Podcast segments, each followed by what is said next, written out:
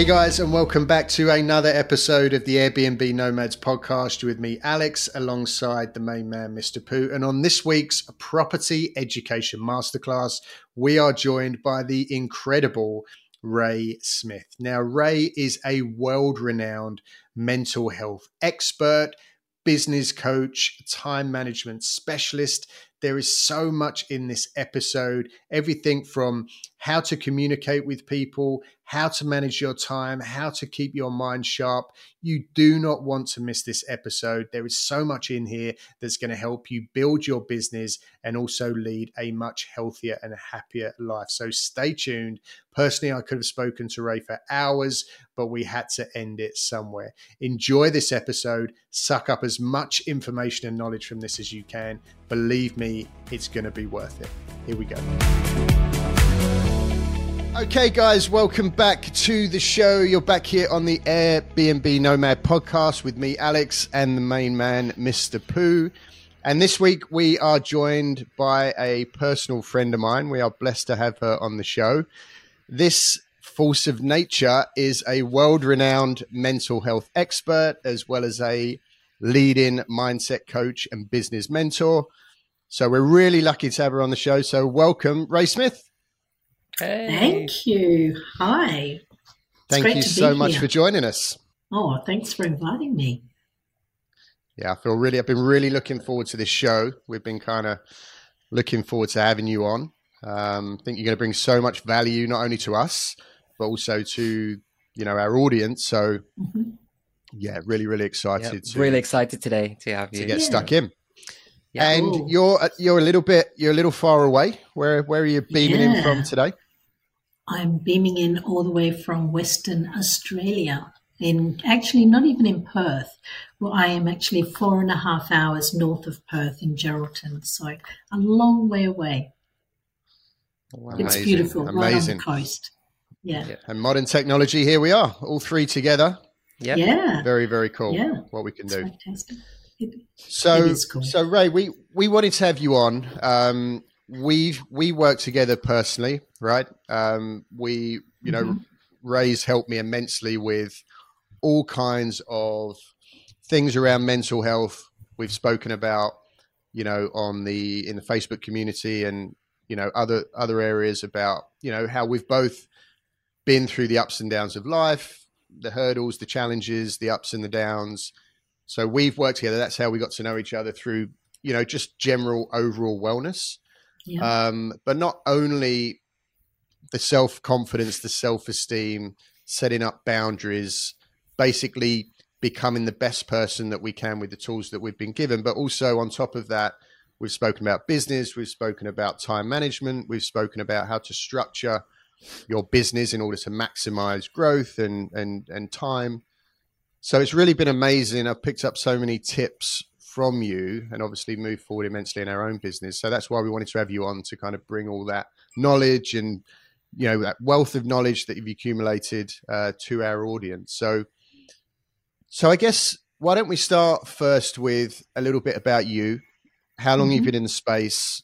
Have you always done this work? How did you get into it? Is it because you're so passionate about it, or like how did it kind of evolve? So bit a little bit about you, okay. Well, I actually studied my psychotherapy diploma back in 2005, so 18 years ago.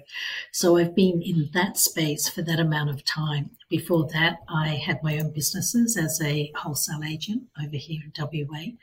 And I had to give that up to move up here to Geraldton with my husband for his work. So that meant I needed to look for something else. And I had done my psychotherapy, but I wasn't using it. I started using it and then went off in another direction. But somehow it pulled me back. And I had people just out of the blue calling me saying, you know, are you still doing it? Can I have a session? And as it as it happens, it just kind of draws you back to where you should be. And I am passionate about it and um, really passionate about mental health and well-being. And eight, when I did do my diploma, it was, I think, I don't know, a long time ago, 18 years ago. But in that time, I've done a lot more studying. I love to study the way we work as humans and I've done EFT, which is emotional freedom technique, so I, am certified in that. I've done my hypnotherapy as well. I'm certified in that. EMDR, the eye movement, I've, I've done my certificate in that. So all of that, can, and I before I did started doing this, I was also studying kinesiology. So I have an idea of how the body and the brain all work, why we do what we do. And it just constantly intrigues me, constantly. Um, I'm always learning, always learning from my clients. And I guess for myself, why I'm so passionate about it is in 88, 1988, I lost my father to a sudden boating accident and he was a crazy fisherman and loved to take his boat out. And when he retired, every Friday, his brother and himself would go fishing. And one day they didn't return and they had been hit by king wave and drowned, both of them. And that was such a shock. I was a young mum. I had two young boys. I, I was 27, 28 at the time. And I, I was distraught. I had to look after two boys as well as grieve my father. Mm-hmm. And that was a really, really tough time. So I started searching for answers. How do I get through this? What can I do? And I think it takes sometimes the loss of a job, the loss of someone special, an illness, it could take a breakup where we want to reach out and get the help that we need. And that was my beginning of my journey, where I then studied kinesiology, went on to do my psychotherapy, and um, tried to dig myself out of my grief and my because I was spiraling down into a depression, and my friends were saying, "You, you, you haven't got that sparkle. What's happened? Where are you?" And I didn't see it, but they saw it. So I had to do something yep. about it and did my own counseling and went, you know, got some help. Um, meditation, I'm a meditation facilitator. That's something that I did for many, many years and I still do off and on. And it's one thing that I think I always say it saved me because it allowed me to really journey inward to myself and get to find the answers that I needed and find that stillness and that peace that I was struggling with outside of that in just coping with I'm a young mum, two children, husband, and and everything else that goes with that. So um, my journey began. Wow. Yep. Mm. Rae, you just said something like super, super important. Um, when you said, you know, when you you have like you're spiraling down the depression route, um, yeah. do you find it quite often that people don't actually know that no. they're spiraling down. No. Um, because hap- with all the things that's happening around them, uh, yeah. it happens to me as well. Like, you yeah. know, you're just so busy, you're caught up in everything, and then yeah. you just kind of forgot where you were, and then where you're mm-hmm. heading, you have no idea. And the next thing you knew, you know, your your emotions was so low and everything's all negative. Yeah. Um, when I started noticing it when I would do what I had to do, meaning I would do what I needed to do with my sons. I would get the house clean. I would do what I needed to do. But then I didn't want to do anything else. I didn't want to leave the house. Sometimes I didn't want to take the phone calls. Back then wasn't mobile phones. It was the yep. you know old landline, and I that would ring and I would run from it. So I started to realize that this isn't right. And that's when my friend said, You're not the same. Why don't you want to come out? Why don't you want to, you know, come and play netball? Why don't you want to do the things you yeah. normally do? And sometimes if you don't have a really good group of friends that are noticing that with you, you can get into your own hole and shut that door and people yeah. don't even know you're in that dark state. You just go mm. out, do what you have to do, come back, and you shut the door. So it's mm. a it's a I think something that we need to have really good friends and people that really care and know us well, for them quite often to pick up on that. We don't notice. No. Yep. I guess that's the toughest part, isn't it? About about depression, and there's various. I'm obviously no expert. You're the expert, but from what I can understand, there's very, very different levels of depression. Yeah. Yeah. It's a very broad term and mm. depression mm. can range from anything to just being kind of generally down on a day-to-day yeah. basis yeah. you know very at the very minor end you know the weather oh it's grey today i just feel a bit kind of draggy right to the other end of the spectrum where you're you know and then i guess you're at a point where you're you're in such a bad dark place that yeah. you're not even capable of reaching out for the help. No. So that's when someone else has to notice it and step in and, yeah. and try and guide you towards trying to get that help. But that once you get to that level, how do you pull that person? How do you save that person when they don't want to ask for help? They don't want to reach out for help. I mean, that's they, and the, the suicide rate, as we know, especially in men, has gone off the charts. Absolutely. Uh, throughout the world, right? So, yeah. how do you how do you help someone like that? What's the how do you access them when they're in such a dark place like that, which you can happen you, to any of us? Absolutely, you don't leave them. The, I've read a lot of books, and the one thing I read a book about a young guy who was, I think, about 19. I'm not sure of the age, but around 19. He was only a young guy, but was suffering depression. He went to the um, doctor, and the doctor put him on antidepressants. And the antidepressants he was put on actually have side effects like they do. One of the side effects which he didn't realize and was not made aware of was it decreases your sexual drive. And for a 19 year old boy, that's a big thing. He just mm. thought when all his mates were talking about this girl, that girl, and what they were doing, that he was odd. He didn't, he did not link that the tablets he was taking was actually hindering that.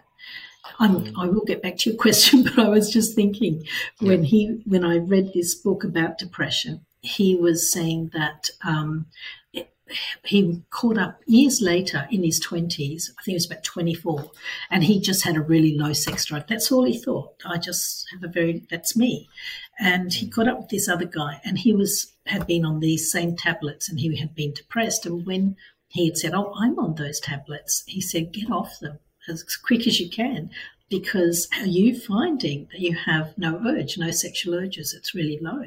And this guy in his book said he could have cried he did not know that that was why he felt the way he felt. He thought he was odd. So he did get off them and he started to research and he went around the world and started interviewing people that had depression. And one thing he came across a common denominator, and that was lack of community, lack of support, lack of people mm. around that was that was causing the depression. And there was one instance where he went to an African village, and these women there were all depressed. So he wanted to find out what had changed. And these women used to take all their washing every day down to the uh, uh, river and the rocks and all sit around doing their washing, talking about how bad their husbands are, all that sort of thing. And the kids are driving them crazy. Uh, and then they'd go home. And this guy came along and said, Why? What's changed? Why are you all so depressed now? And they said that. And it was a washing machine that actually had electricity brought in and a washing machine into all the, their village. And they no longer gathered, they no longer shared, they no longer spoke. Mm. So they were all in their own little huts, not needing to go out and do that anymore. And what was happening is they were all becoming really lonely and isolated from each other. So he, like with, with all his research and interviewing, he found that that was the number one denominator. So to answer your question in a long-winded way, um, how do you help someone? Be there. Don't let them be alone. Care, ring. You know the the adage of "Are you okay?" The symbol "Are you okay?" yeah. check in on them. Are you okay? If they're not coming out or you notice there's a change in them, go around there, sit with them. You don't even have to talk, but just let them know you're there. And do you think that, that, that sometimes that gets missed because the world now is such a busy place, right? Everyone's head down, phones on, you hmm. know, yeah. in that zone that sometimes, yeah. and people are scared to kind of open up. So yeah. just the idea of going to someone and saying, "Hey, like, do you want to talk? Are you okay?" You know, this seems like, like even that most basic thing doesn't really happen these days, does it? It's just like you know, rush, rush, rush, rush, work, work, work, work, family. Alex, family. I think it's it's a bit of a reverse psychology in a way. It's almost like when you go you go into a shop, and you know, let's say for example, I don't know, like a Nike store or something, and you look you're looking at these uh, brand new sneakers and then you've got a salesperson coming towards you like can i help mm. you if she asks that question most automatically you'd be like no i'm good you walk out the store yeah, yeah. um but I, I don't know it's just a strange thing what why is why is that happening a lot these days? Are we like so rejected by by everything? Do, you know, or we don't even want to start a conversation these days? No, um, and I think what it is is we text a lot. We do communication via reading it ourselves. We're not our yep. our voice is getting lost. Our stories are getting mm. lost, and we're not sharing enough by picking the phone up. I, the amount of times that I have phoned people, especially, and I don't mean this, but younger ones that just text, yep. they don't like to talk on the phone. And I will leave a message on the phone when they don't answer and say, call me back, you know, just need mm. to talk to you about a few things. They will text me back and say, what is it that you need, Rae? I don't mm. do phone calls. And I was like, you don't do phone calls? And so I, and I hate the texting. You know, you text so long, I'd rather just talk and hear your voice. Exactly. So yep. I think that that's been a major problem. But one so thing it's the I human connection. The human connect, this, this, what we're doing now, the, the speech, the speaking, the hearing yep. someone's voice, um, that yep. this holds power our voice holds power. And when people hear it, they feel who you are. I can't feel who someone is by text because your messages, I, I watch people do it. They will script it out and then they'll delete and get it perfect. So we keep presenting this perfect image of ourselves in text. When mm-hmm. we're doing this, we can stuff it up. We can get it wrong. Yeah. And so people don't want to present that anymore. They, they, they don't want to get it wrong. So texting's much easier because they can script it. So does ah. that just come back to the fear of being rejected and, and doing things wrong? Yeah. Right, okay. And the one thing that I will say is that my clientele, over probably the last five years, I have noticed it's gone from 80% women to, to 20% men it's done a flip. It's now, I would say, maybe 75% men and 25% women. And the men are usually in the age bracket of around 30 to 50. And mainly I'm getting a lot of 30 odd year olds, 40 year olds, because they're at a point, this is my take, they're at a point where they just don't know what to do anymore with women. They don't know with dating has changed. They don't know how to get it right with dating. There's all these conditions and rules. They're very confused and they, they need to talk to somebody. So I'm finding a lot of men now, thank goodness, are reaching out and doing a lot of counseling, a lot of therapy, just to, to understand and offload. Yeah. And that's a great right. thing. What do you think about this theory, which kind of interests me? Mm-hmm. There's a there's been such a huge shift in generational differences, right? Yeah. Of who we are now, yeah. what the what what the what the what this generation is like compared to what our even my parents and their parents. I mean, it's changed so much. For example, I've been to my father before with things that, in my mind, in my world, are a big deal, right? And I'm yeah. like, oh, dad, you know, I don't know what to do about this or that. And he literally, I mean, not literally, he didn't actually slap me, but he's like, come on, son, like, get brush yourself off and get on with it. You know, it's yeah. like, uh, yeah. and my and my mum's the same. You know, she's like, you know, my mum's been through so much stuff. She's rock solid. She just keeps moving forward. You know, she's like very matter of fact. Do you think that why Why is it now that we all have these supposedly have these issues. I'm not I'm not sitting here saying mental health is not real, depression is not real. Hundred percent it is.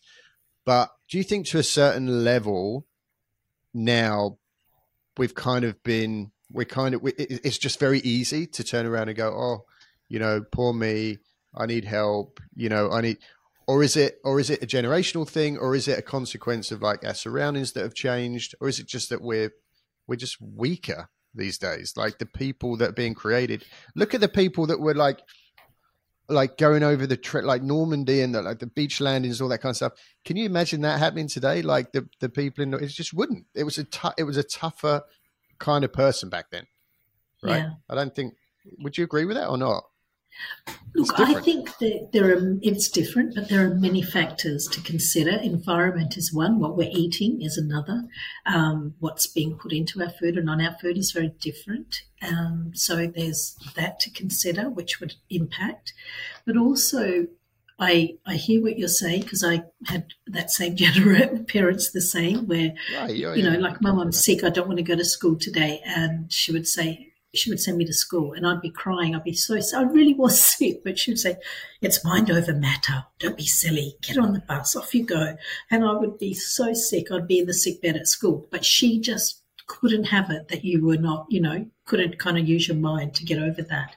So I don't know whether it's um, weaker for myself, looking at the generation now in their 20s, 30s that are coming through, blows my mind. I'm in awe of them because what they're achieving is what I and my husband have had to work, you know, 30, 40 years to achieve. But it's what is accessible now. When I was going through the death of my husband, there was not a such thing as I'd go see a counsellor, go get help. I went to the doctor, and they don't really want to. They don't have the experience to help you in the capacity I needed. So there, we have so much more available to us now that we can get help. And it's spoken about so freely back in the day like your parents day my parents day and even myself to a certain extent growing up. If you had a problem with your mental health it was frowned upon. It was like oh you know you just don't tell people. Everything had to be brushed under the carpet and you don't talk about it. Uh, um, also Pooh like for myself having an indian husband and seeing the cultural difference with the way they handle um, my husband's ha- handle things. They don't. They're not affectionate. They don't say "I love you." They don't. You know, they don't. Or with not all, but my husband's family were uh, very different to my family, and so I think things have changed now, where guys in particular, males in particular, are much. They're they're hands-on dads. You know, they are doing as much work as the women. Women are working you know, many years ago the women didn't work. So it's a lot of different, a lot of variables that you need to consider as to why. The other thing is we talk, we have social media, we have people talking about things so much more. So we're not afraid anymore to, to talk about it. We see it and it becomes normal. Back in my day, it wasn't normal. Back in your parents' day, Alex, it wouldn't have been normal. My parents' day, you just yeah. didn't talk about things like that. You got on well, I think I think my, you know, because my my father, you know, my father grew up in absolute unimaginable poverty, like in mm-hmm. a one bedroom flat with eight siblings. You know, they'd all share a bag of chips for dinner, yeah. right? So for me to go to him and be like, "Oh, dad," he's like, "What the hell? What the hell's wrong with you? You've yeah. got nothing to complain about. You've got a mm. nice house. You drive a brand new car. You go on holidays. Da da da da da." So for him, he's like, it doesn't, it doesn't compute, right? It yeah. doesn't make sense. Yeah. And uh, and I'm sure people that live in countries that are war torn and you know you know they're looking at us like, how can yeah. you be depressed? How can you be upset? How can you be sad? So it's all kind of relative, isn't it? To it's environmental factors, absolutely, mm. and our conditions that we're used to. It's when you go to any you know country. I did go back to India, and I when I was there, the children over there that were orphaned and had nothing. We went to a lot of the schools. They were so happy. They would just come mm. running, and they were just happy that they had visitors and you look at that and that's what they know and that's all part of us as humans is we what we know it becomes our familiarity. And because we are creatures of habit it becomes quite habitual for us. We create habits and our behavior out of that. And in doing that you know that their happiness is so different to our happiness. And our children are again different you know they have a different environment different set of rules. So their happiness is determined by what they're used to or what they're being exposed to it sounds like we are i guess i mean this day and age we are chasing pennies shiny pennies the whole time you know. Yeah. We're trying to i don't know um keeping up with the joneses yeah. for for most families i can i can see around around me. Yeah. And um and, and they're not happy so. It's really funny because when my husband and myself were, we've been together since we are 17, since high school. And when we wanted to buy our first house, we were only young and we'd bought a block of land together and we were paying it off with our first jobs. And then we bought, we went and saw this house we loved in the in a really beautiful beachside area, and my sister lived there, so I wanted to be near my sister. And we walked in, we were talking to the real estate agent, and we were very young now. When I think about it, I think we were only about 21, 20. But we weren't married, so we would have been around 21, 22. And the real estate agent said something to me that stuck.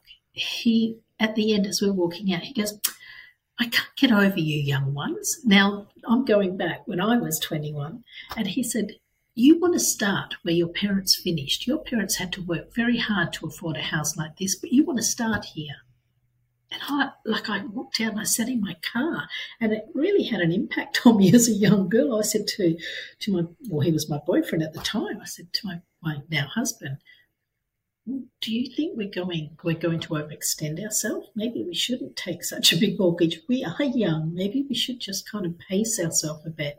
And so we did not end up putting an offer in that house. But mm. that what he said to me stayed with me. And I think mm. what you're saying, they're not happy.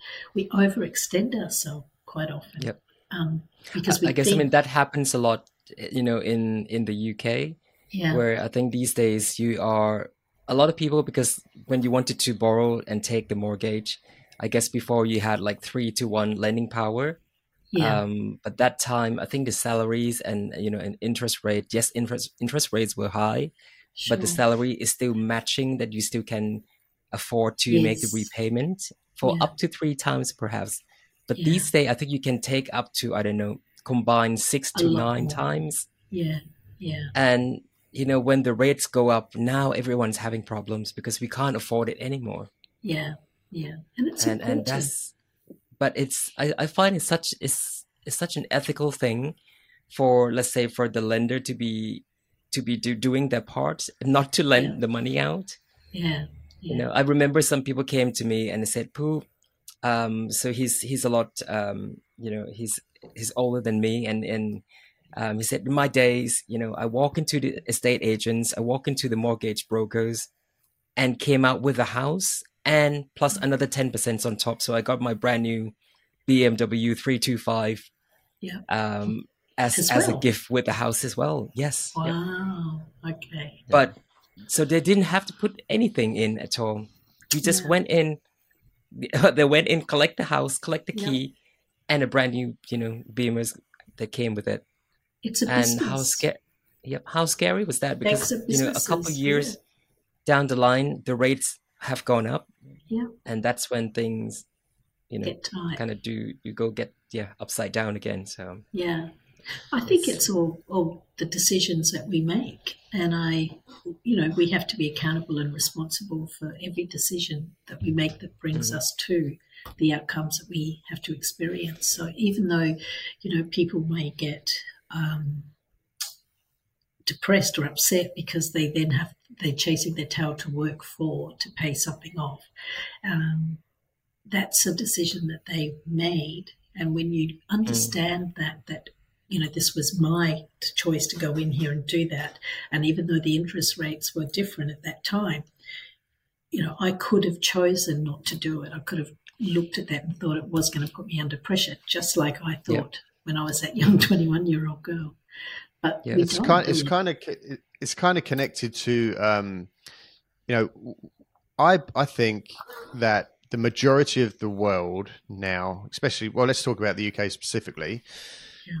People, most people's lives are a day to day just battle right? There's no fun, there's no enjoyment, there's no ambition or vision Where or you, been you know. Living? You've got to come to Australia. yeah, it's it's a very yeah. I've lived in Australia. It's a very different place, but but here, for most people, it is. It's a daily just kind of battle to survive, right? Yeah.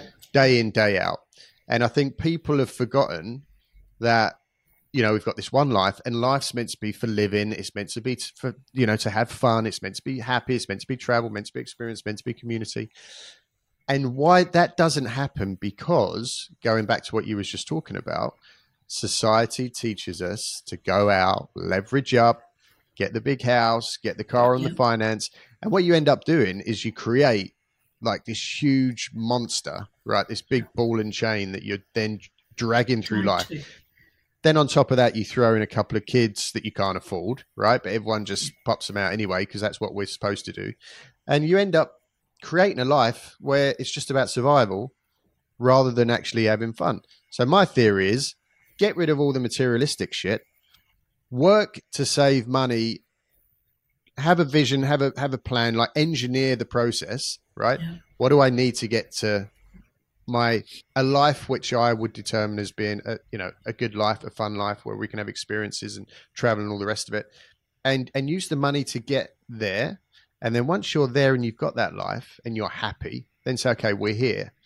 Okay, we got here in a quicker time because we didn't have all these other costs that we couldn't afford. Yeah. Now let's look if we can bringing in this other stuff that maybe we want on top of it. But it's like people almost go out and with a self destruct button, and it's like, what can yeah. I do to create the hardest life I can without thinking about can we afford it? But that's but just what we do. I think that's what you guys are doing with your business model and what you're you know teaching people is fantastic because if you look at I have you know friends from all over the world and one of our closest friends is from Switzerland and he lives six months here and six months there. And we went over when he was living over there and spent two weeks with him. And it housing properties or any property is so expensive over there that it's unaffordable for anyone. So only the very, very wealthy can afford to purchase a home. So they rent. Most of their lives are spent renting. And that's other European countries as well. So if you ha- and Japan, if you have a look at the tourism and who's doing a lot of the traveling, you will see that they're the countries that people cannot, the average person cannot afford to purchase a property in because the prices are far too high. Uh, so what they do is use their money to travel and see the world. Whereas Australia, for instance, and, and England, I would say would be similar. We we are brought up to believe that you must, you know, work hard and go and get a mortgage and get a house and get a roof over your head. So we don't spend a lot of money traveling, doing what we could be doing. Whereas what you guys are, I think, offering is, you know, put it into an investment by you know by doing your Airbnb and let that pay it off. You don't have to work that hard. You don't have you know to do all that. You you kind of let someone else pay that off for you, and you can travel. I I think I would chip on.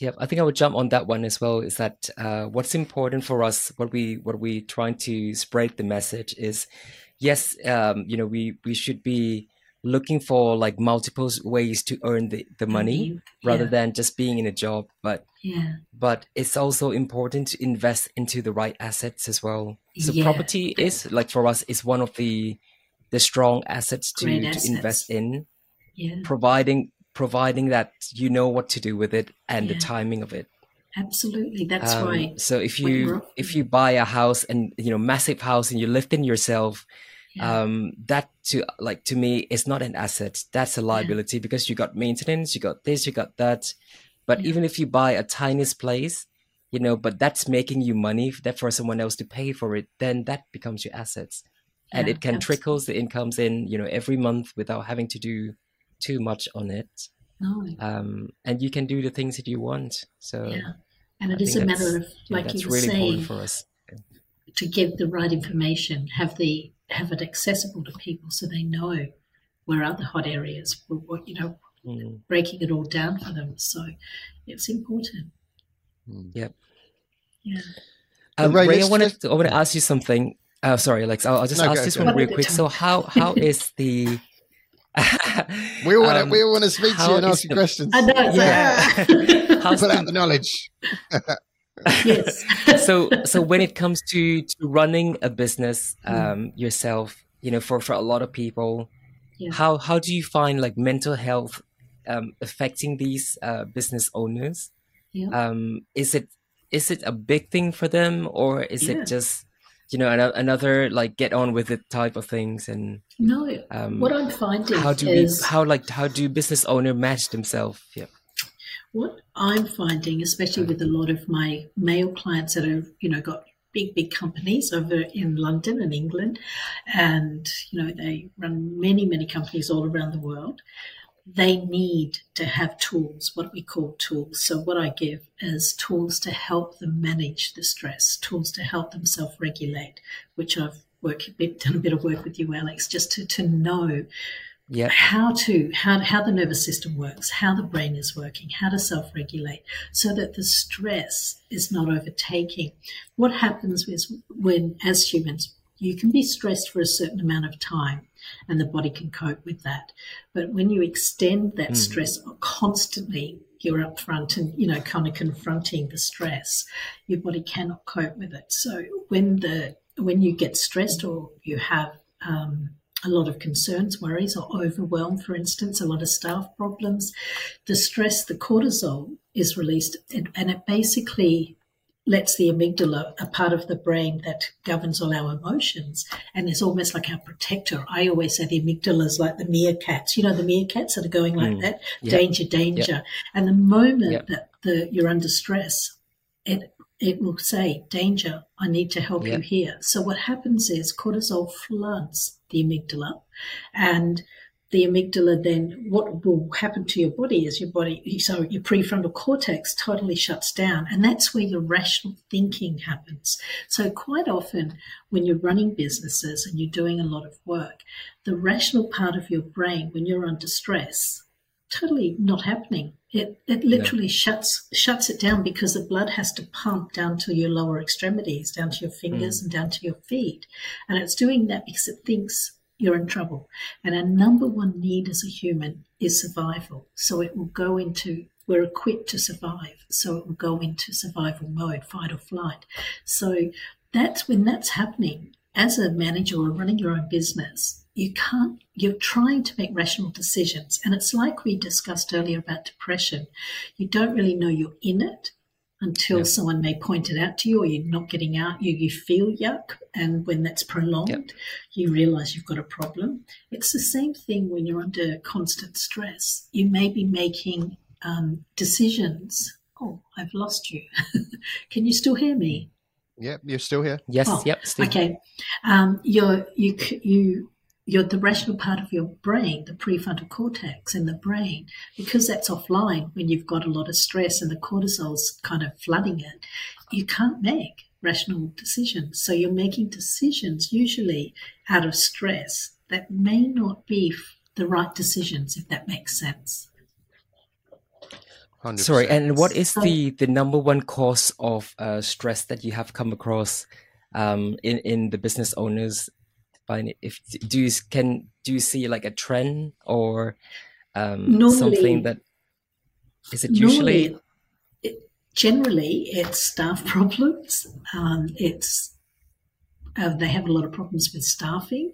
They get a lot of stress from problem. their. That's interesting. Yeah. Okay. Yeah. yeah, from their CEOs, from their partners. Not, you know, I've done a lot of work with partners in business. It's like a marriage, and sometimes you're not communicating in the way that you need to. So I will talk to one partner and then I'll talk to another partner. And I said, we need to have a joint session so that you can talk together. Um, it's all about lack of communication, being afraid, being afraid of what that person may think of us. So mm-hmm. um, there's lots of different things, but I think business owners in general, if they have the tools and know how to self regulate, how to de stress the brain. It's so important so that they can make decisions from the rational mind and not from that fear factor of survival mind, which is your fight or flight when you're in stress. Mm. Does that make sense? yeah, it does. Yep. It makes good sense. Yeah. Um, and something else, Rae, that I just want to touch on, which I think is a massive problem uh, today, and I, I, know that everyone that's watching or listening this, listening to this, will relate, is this whole thing around social media. And, you know, we wake up, you know, me and Pooh have talked about this endlessly. You wake up, you grab your phone. First thing you do is open up Instagram, Facebook, Twitter, TikTok, all the rest of it. And immediately you go into comparison mode, right? Everyone's setting the world on fire seemingly easily. You know, everyone's making money, everyone's good looking, perfect, pretty, successful, happy. And it just sets your whole day on a downer because you just wake up and you think, well, here I am, feeling kind of lost. You know, I've got a massive spot on my chin. I'm overweight. You know, what's your feelings around that? What's your advice around how we can avoid that? Because that, I believe, is is one of the, the the roots of most people's problems these days. Is this mm. comparison, mm. com, com, compare, comparing nature that we're that we're kind of stuck in. So, what? How do you get around that? It's everywhere. First of all, I can tell you, at, from a therapist's point of view, I see a lot of extremely successful people.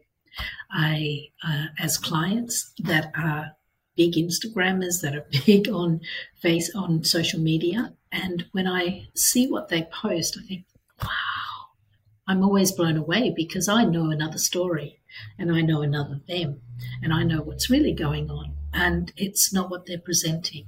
So, to me, the way I see social media, it's like watching a movie it's not really real.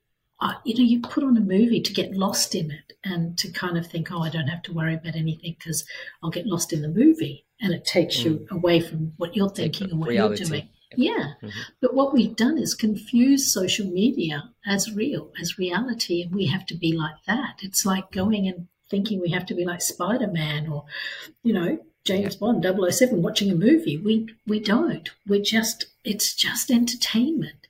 And I think a lot of people now with social media, and it's just my opinion, you know, um, only because I am a therapist and I do do a lot of work with a lot of people, and I see such a huge difference between what they present and what's really going on with them.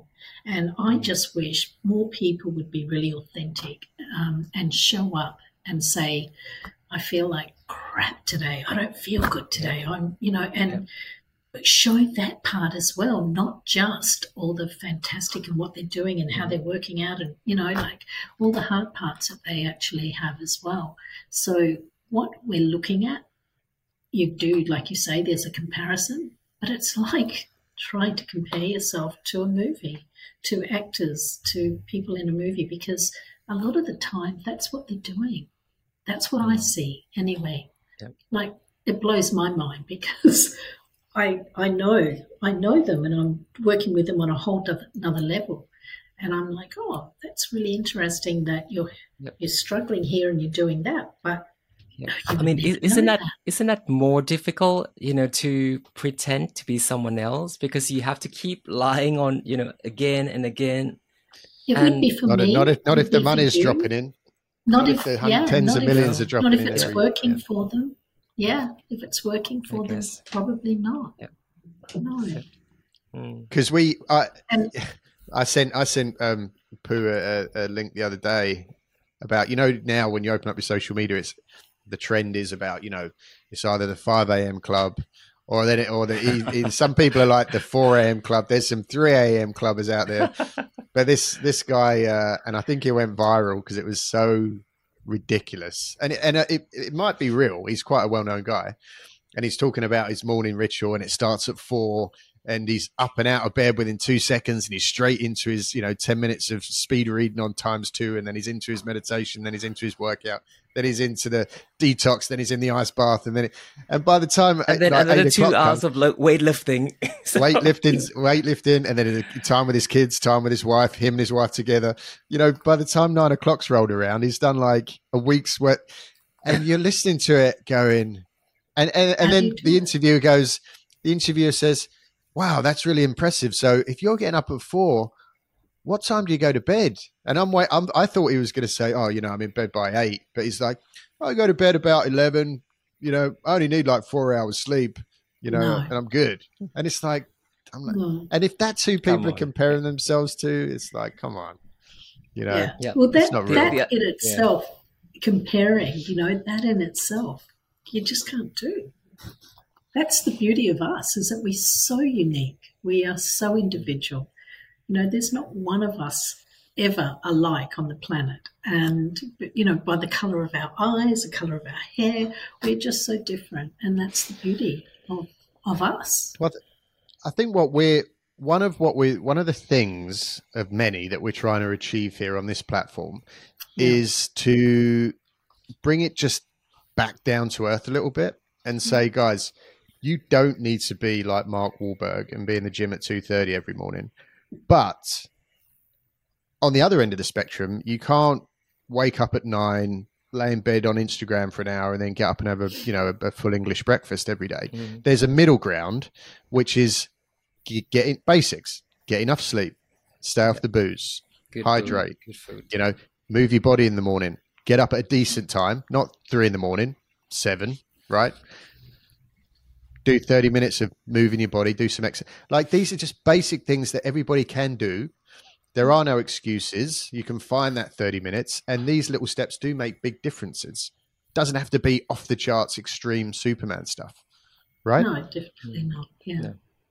Absolutely. It's basic things. The, the other day, um, I think when you sent over this uh, this text, um, the other day I had uh, a really bad sleep because my my little girl she had she's teething at the moment. She's eight months, eight oh. nine months, and uh, so she woke.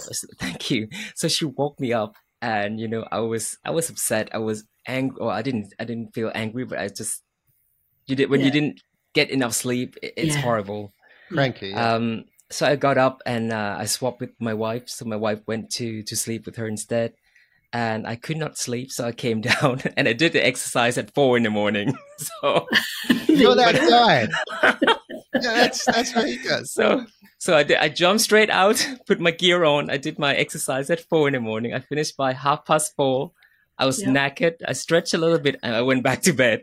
So, Fantastic. you, know, you, you, you tied yourself out. I skipped the rest of the routine. Yeah, oh, but uh, and then we'll get a, yeah what again a seven o'clock. So I know. Yeah. Well, do you know it's really funny talking about that, getting up and being on social media. For myself, with my business, when I started, we didn't have social media.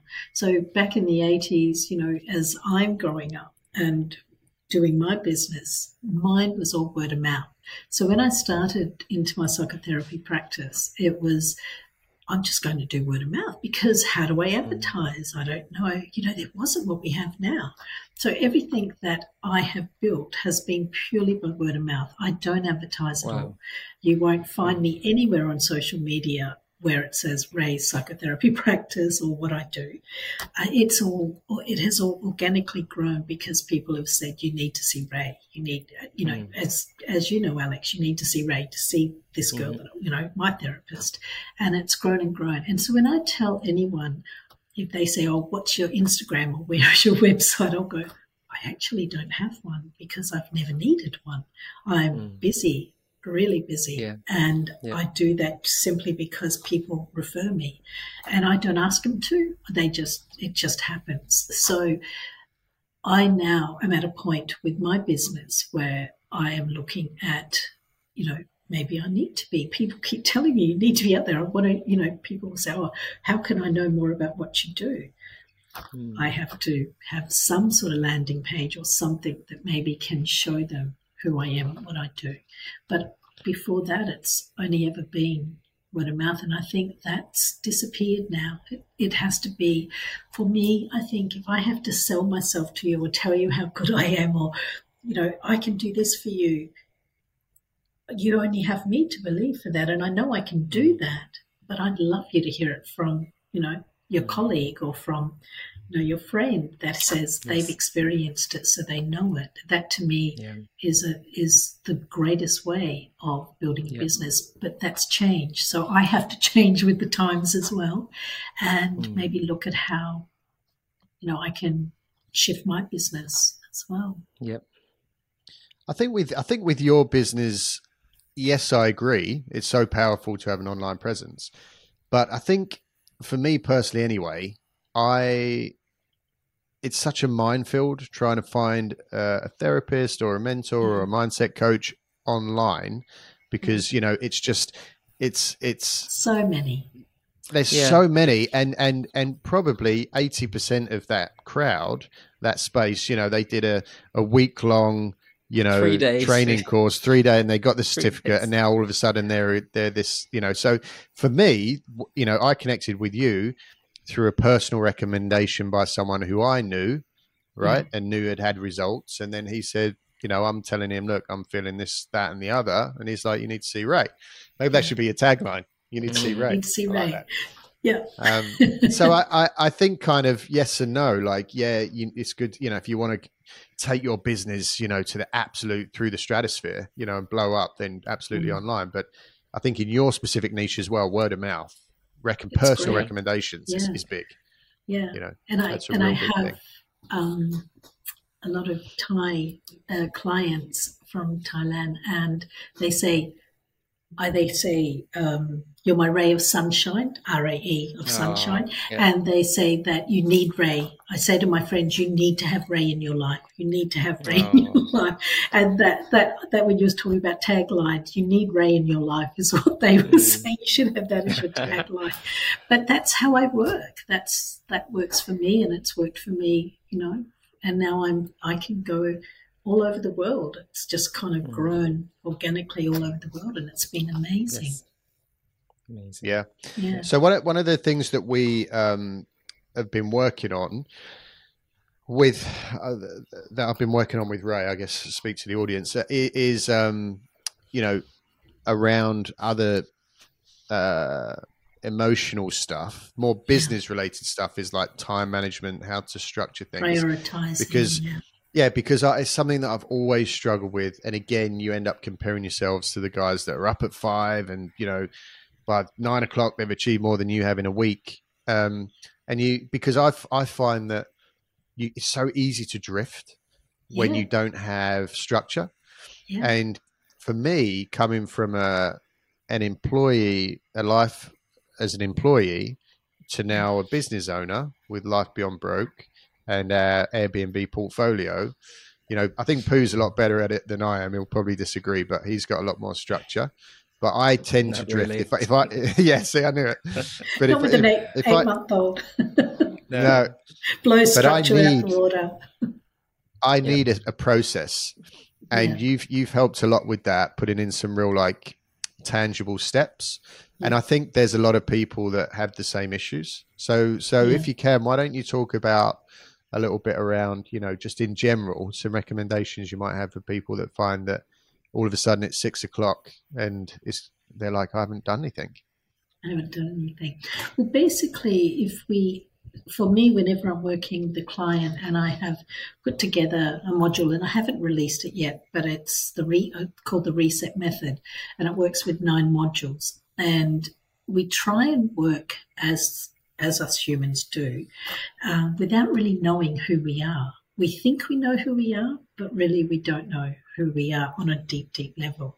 And we try, it's like building a house without a really strong foundation and without a blueprint as to know which way to go and how to navigate this.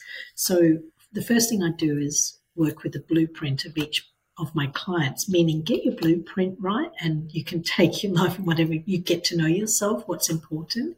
You can get to know then where you want to take your life and how you operate best.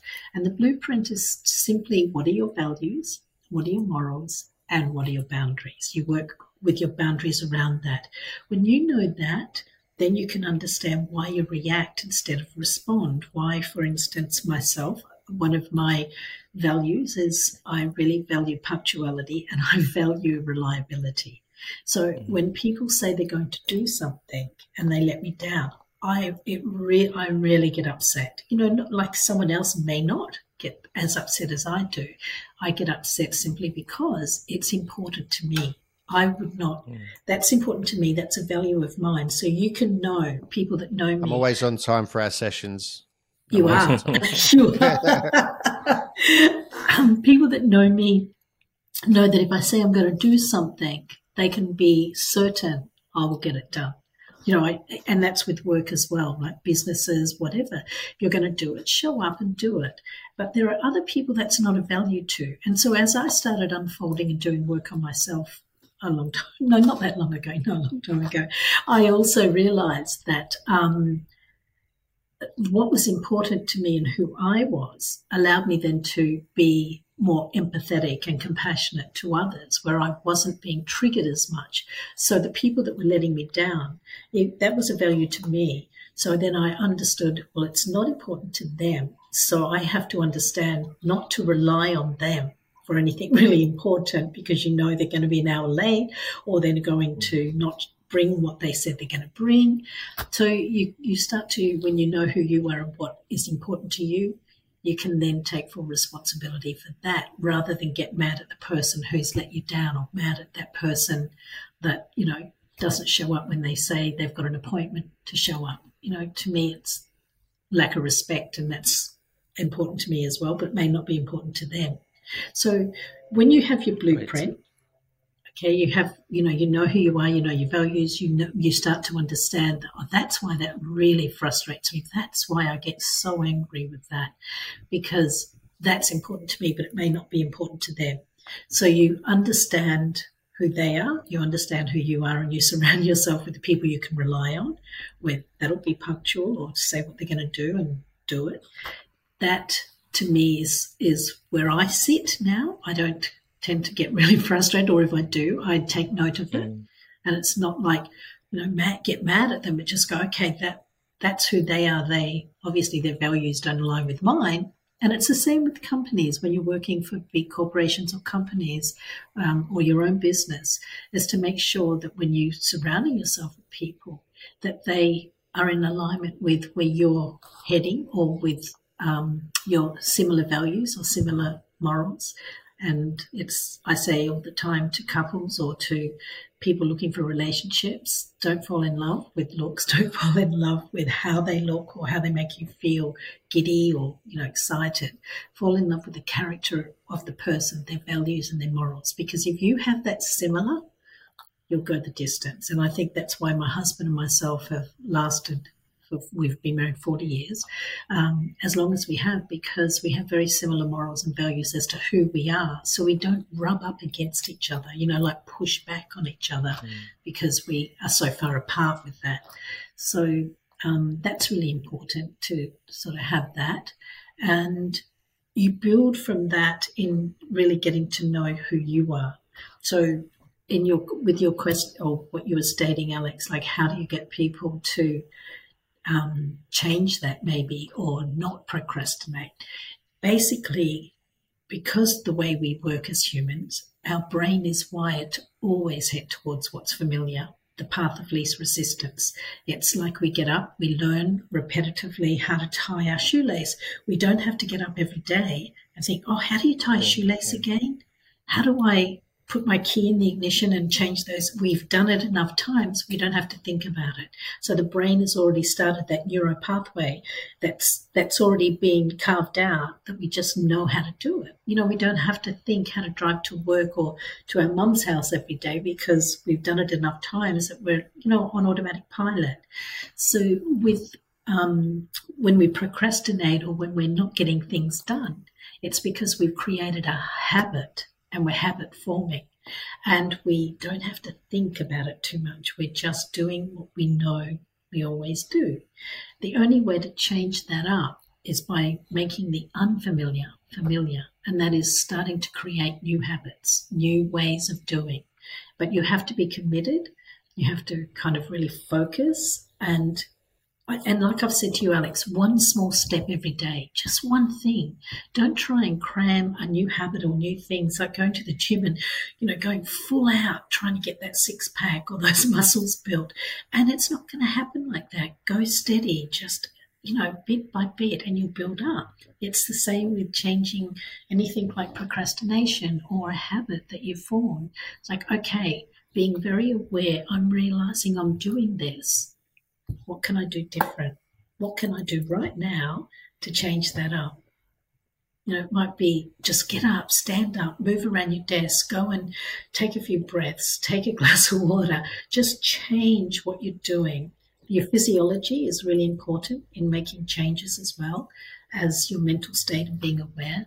So it's little simple things that you can do to create the change, and it, it means um, actioning taking putting things into action and creating some new habits. It takes a while.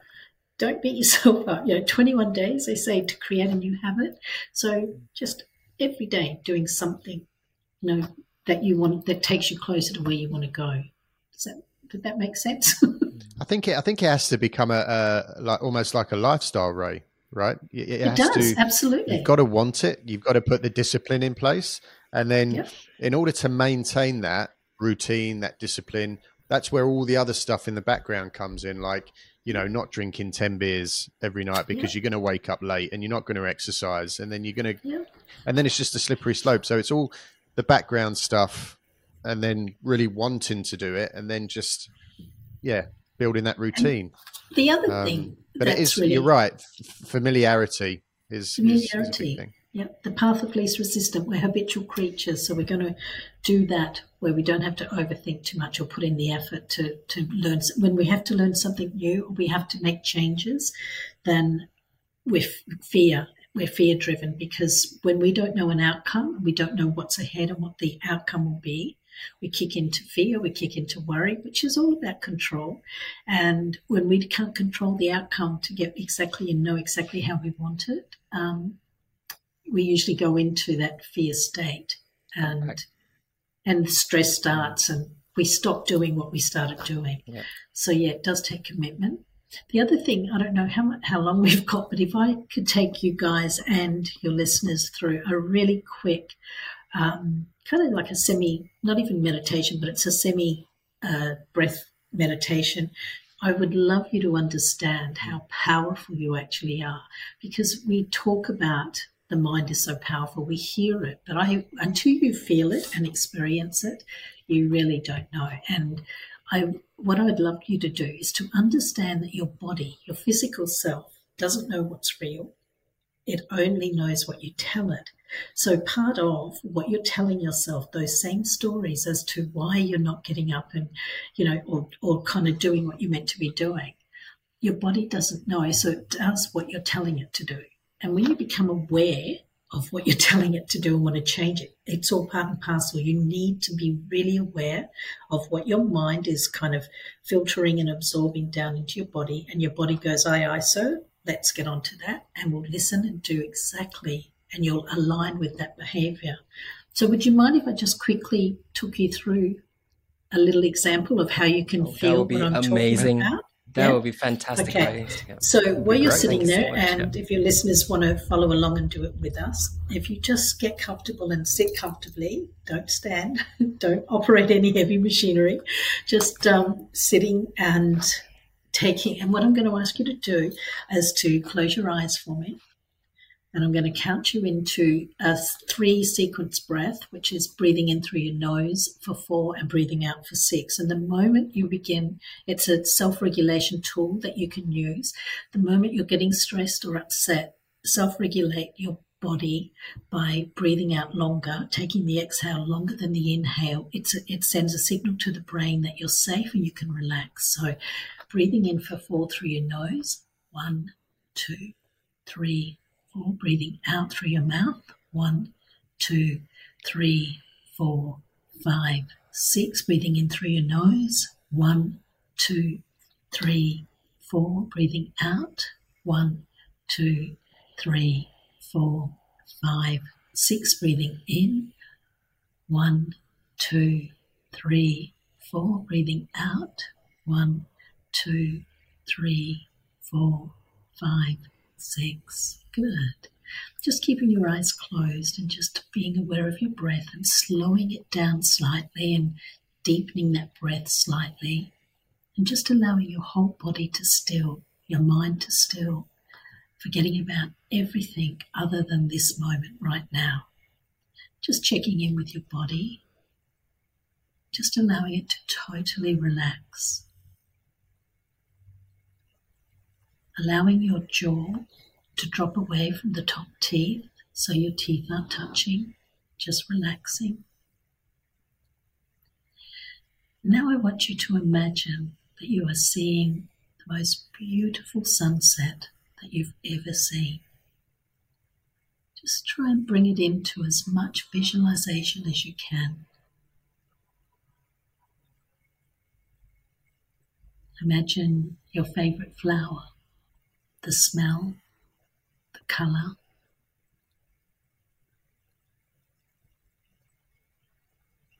Your favorite car, the way it feels when you drive it, the way it smells.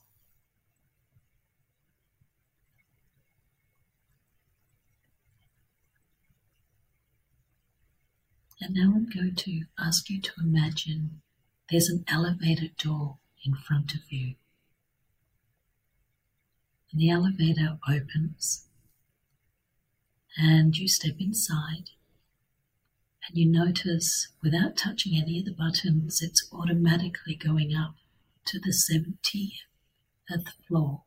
70 floors. It's a huge building you're in now. And you can feel yourself in this elevator going up, going up even higher, really, really high.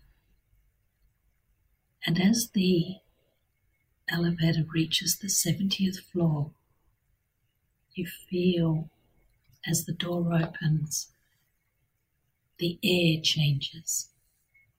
And as you step out, you step out onto a balcony. I want you to turn right. And as you walk this balcony, you begin to notice that there are no railings up ahead. So you have to be really, really careful. You're up high, you can feel the wind. There are no railings. There is a wall, but one of the balconies has no railing. And I want you to stop for a moment and just look out. And if you can, just walk as close as you can to the edge of that balcony with no railings, knowing you're up high. Be very, very careful.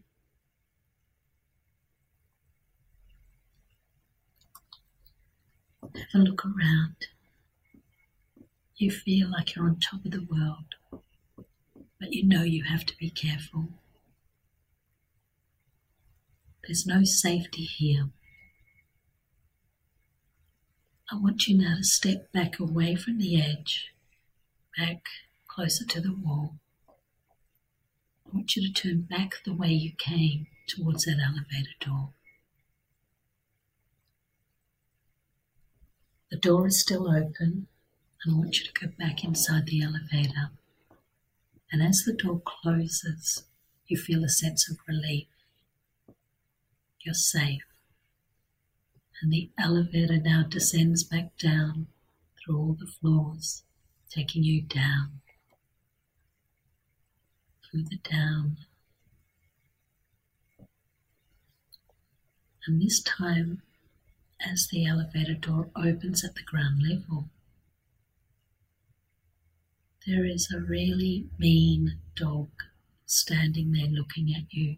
And you know, if you go out, you take the risk this dog not liking you seems upset and you don't know whether just to stay because this dog begins to notice you and starts growling.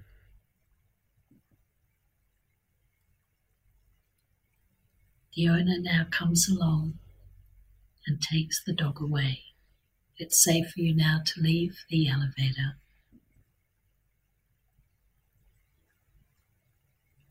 and to feel yourself just still sitting in the seat in your room.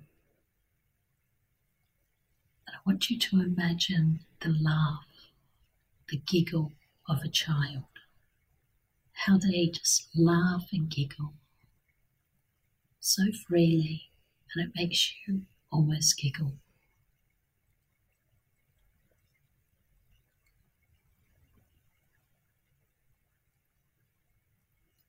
I want you to think of your favorite person or your favorite animal and how that fills you up with so much love.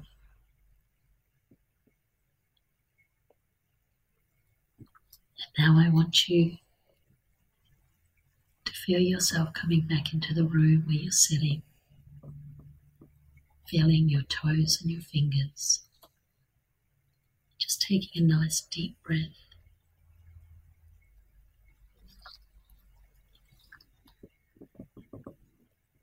And when you're ready, opening your eyes.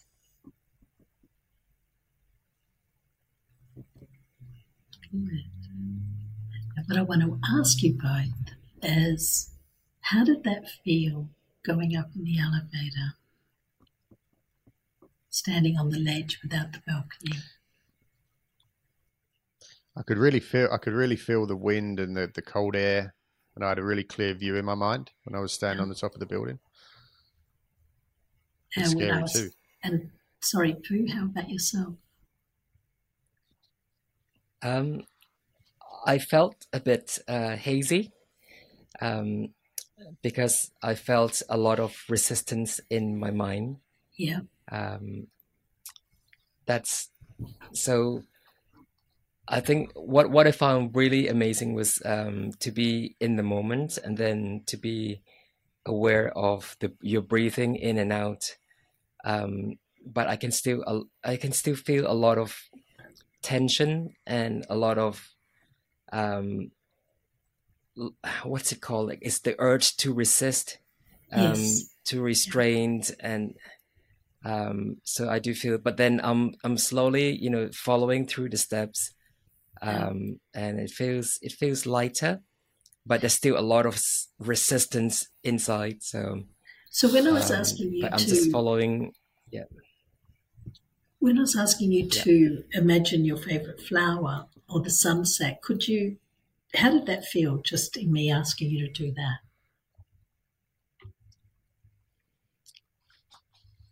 Alex, what, what do you think? I it felt relaxing. I mean, I could see the sunset. It was like a pink and orange mix. Yeah. And I was in a place that was familiar to me, somewhere where I used to work, a really beautiful place. And uh, and I could see the flower, I could feel it, I could smell it. So it was, yeah. it was really clear. sorry, clear for me. I, am sorry. There's the things that went through my, my head was um, I, I followed the steps, but um, mine was different. Sometimes I could not see. Yes, um, a lot of people can't. Like I saw visualize. when you asked me to, when you asked me to, to picture, uh, let's say the aggressive dog, what came out was a Snoopy dog. So something so not aggressive. You just did not want to go there. That's I'm not putting myself in danger. I know.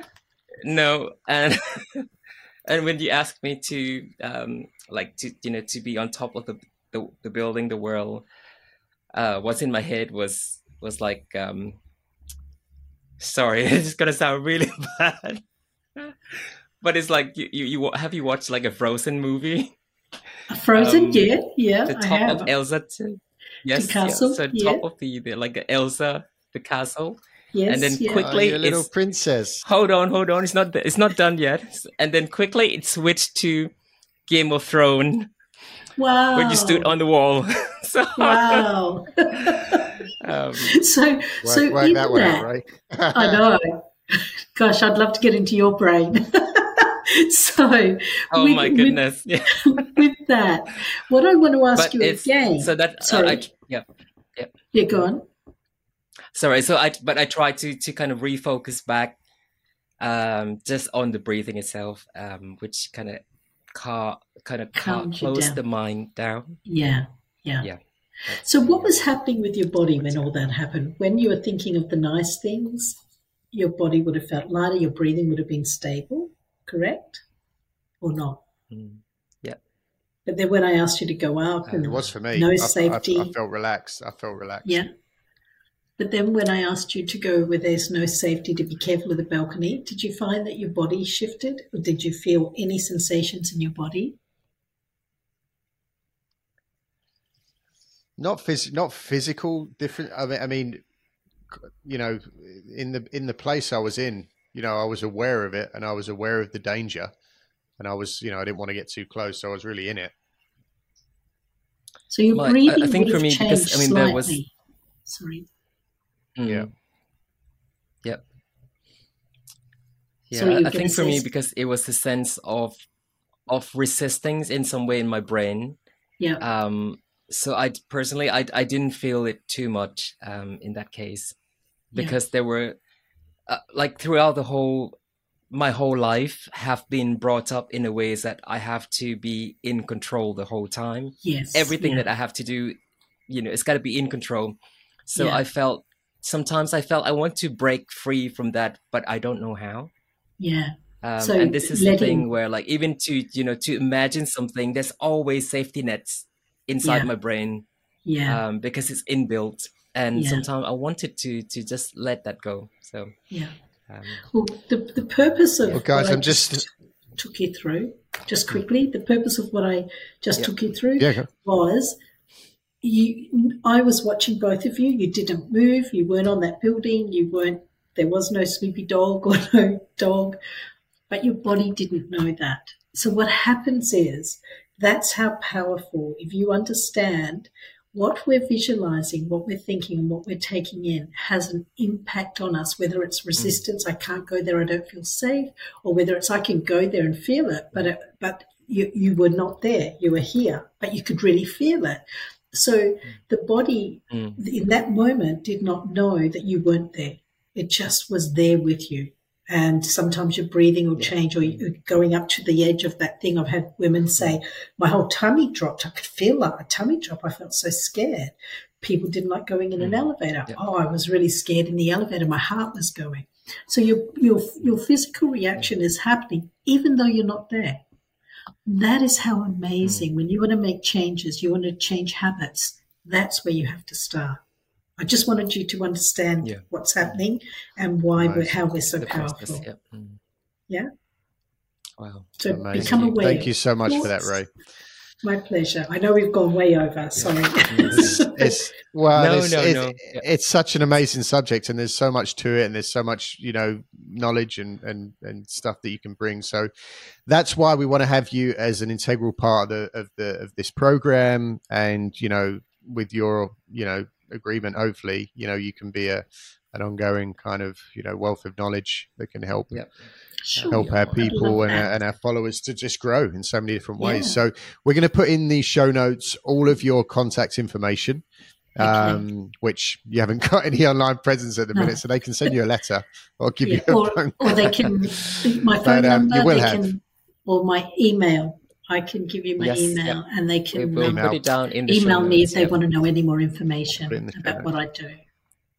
That would be fantastic. Yeah. And even so, what I would like I guess to that do, brings us to the maybe in a further mm-hmm. a further episode, I could um, allow your listeners or give them a reset technique, which is a breath work that I do as well, and um, I can send it to you, amazing. and your um, read or your listeners could access that. Yeah, we'd love that. Amazing. We'd love that. Cool. Rae, okay. thank you so much for coming on. Uh, so pleasure. glad that I found you. And yeah, amazing, amazing. I'm glad uh, you found me too. Amazing, amazing oh, cool. Thanks so much. All right. It's lovely. It's lovely meeting you, Prue, and it's been great, Alex. And thank you so much. I'll Rae. see you next time. Fantastic. Thanks everyone for listening, and we will see you next week for the next Airbnb Nomad podcast. Take care. See you soon. Bye.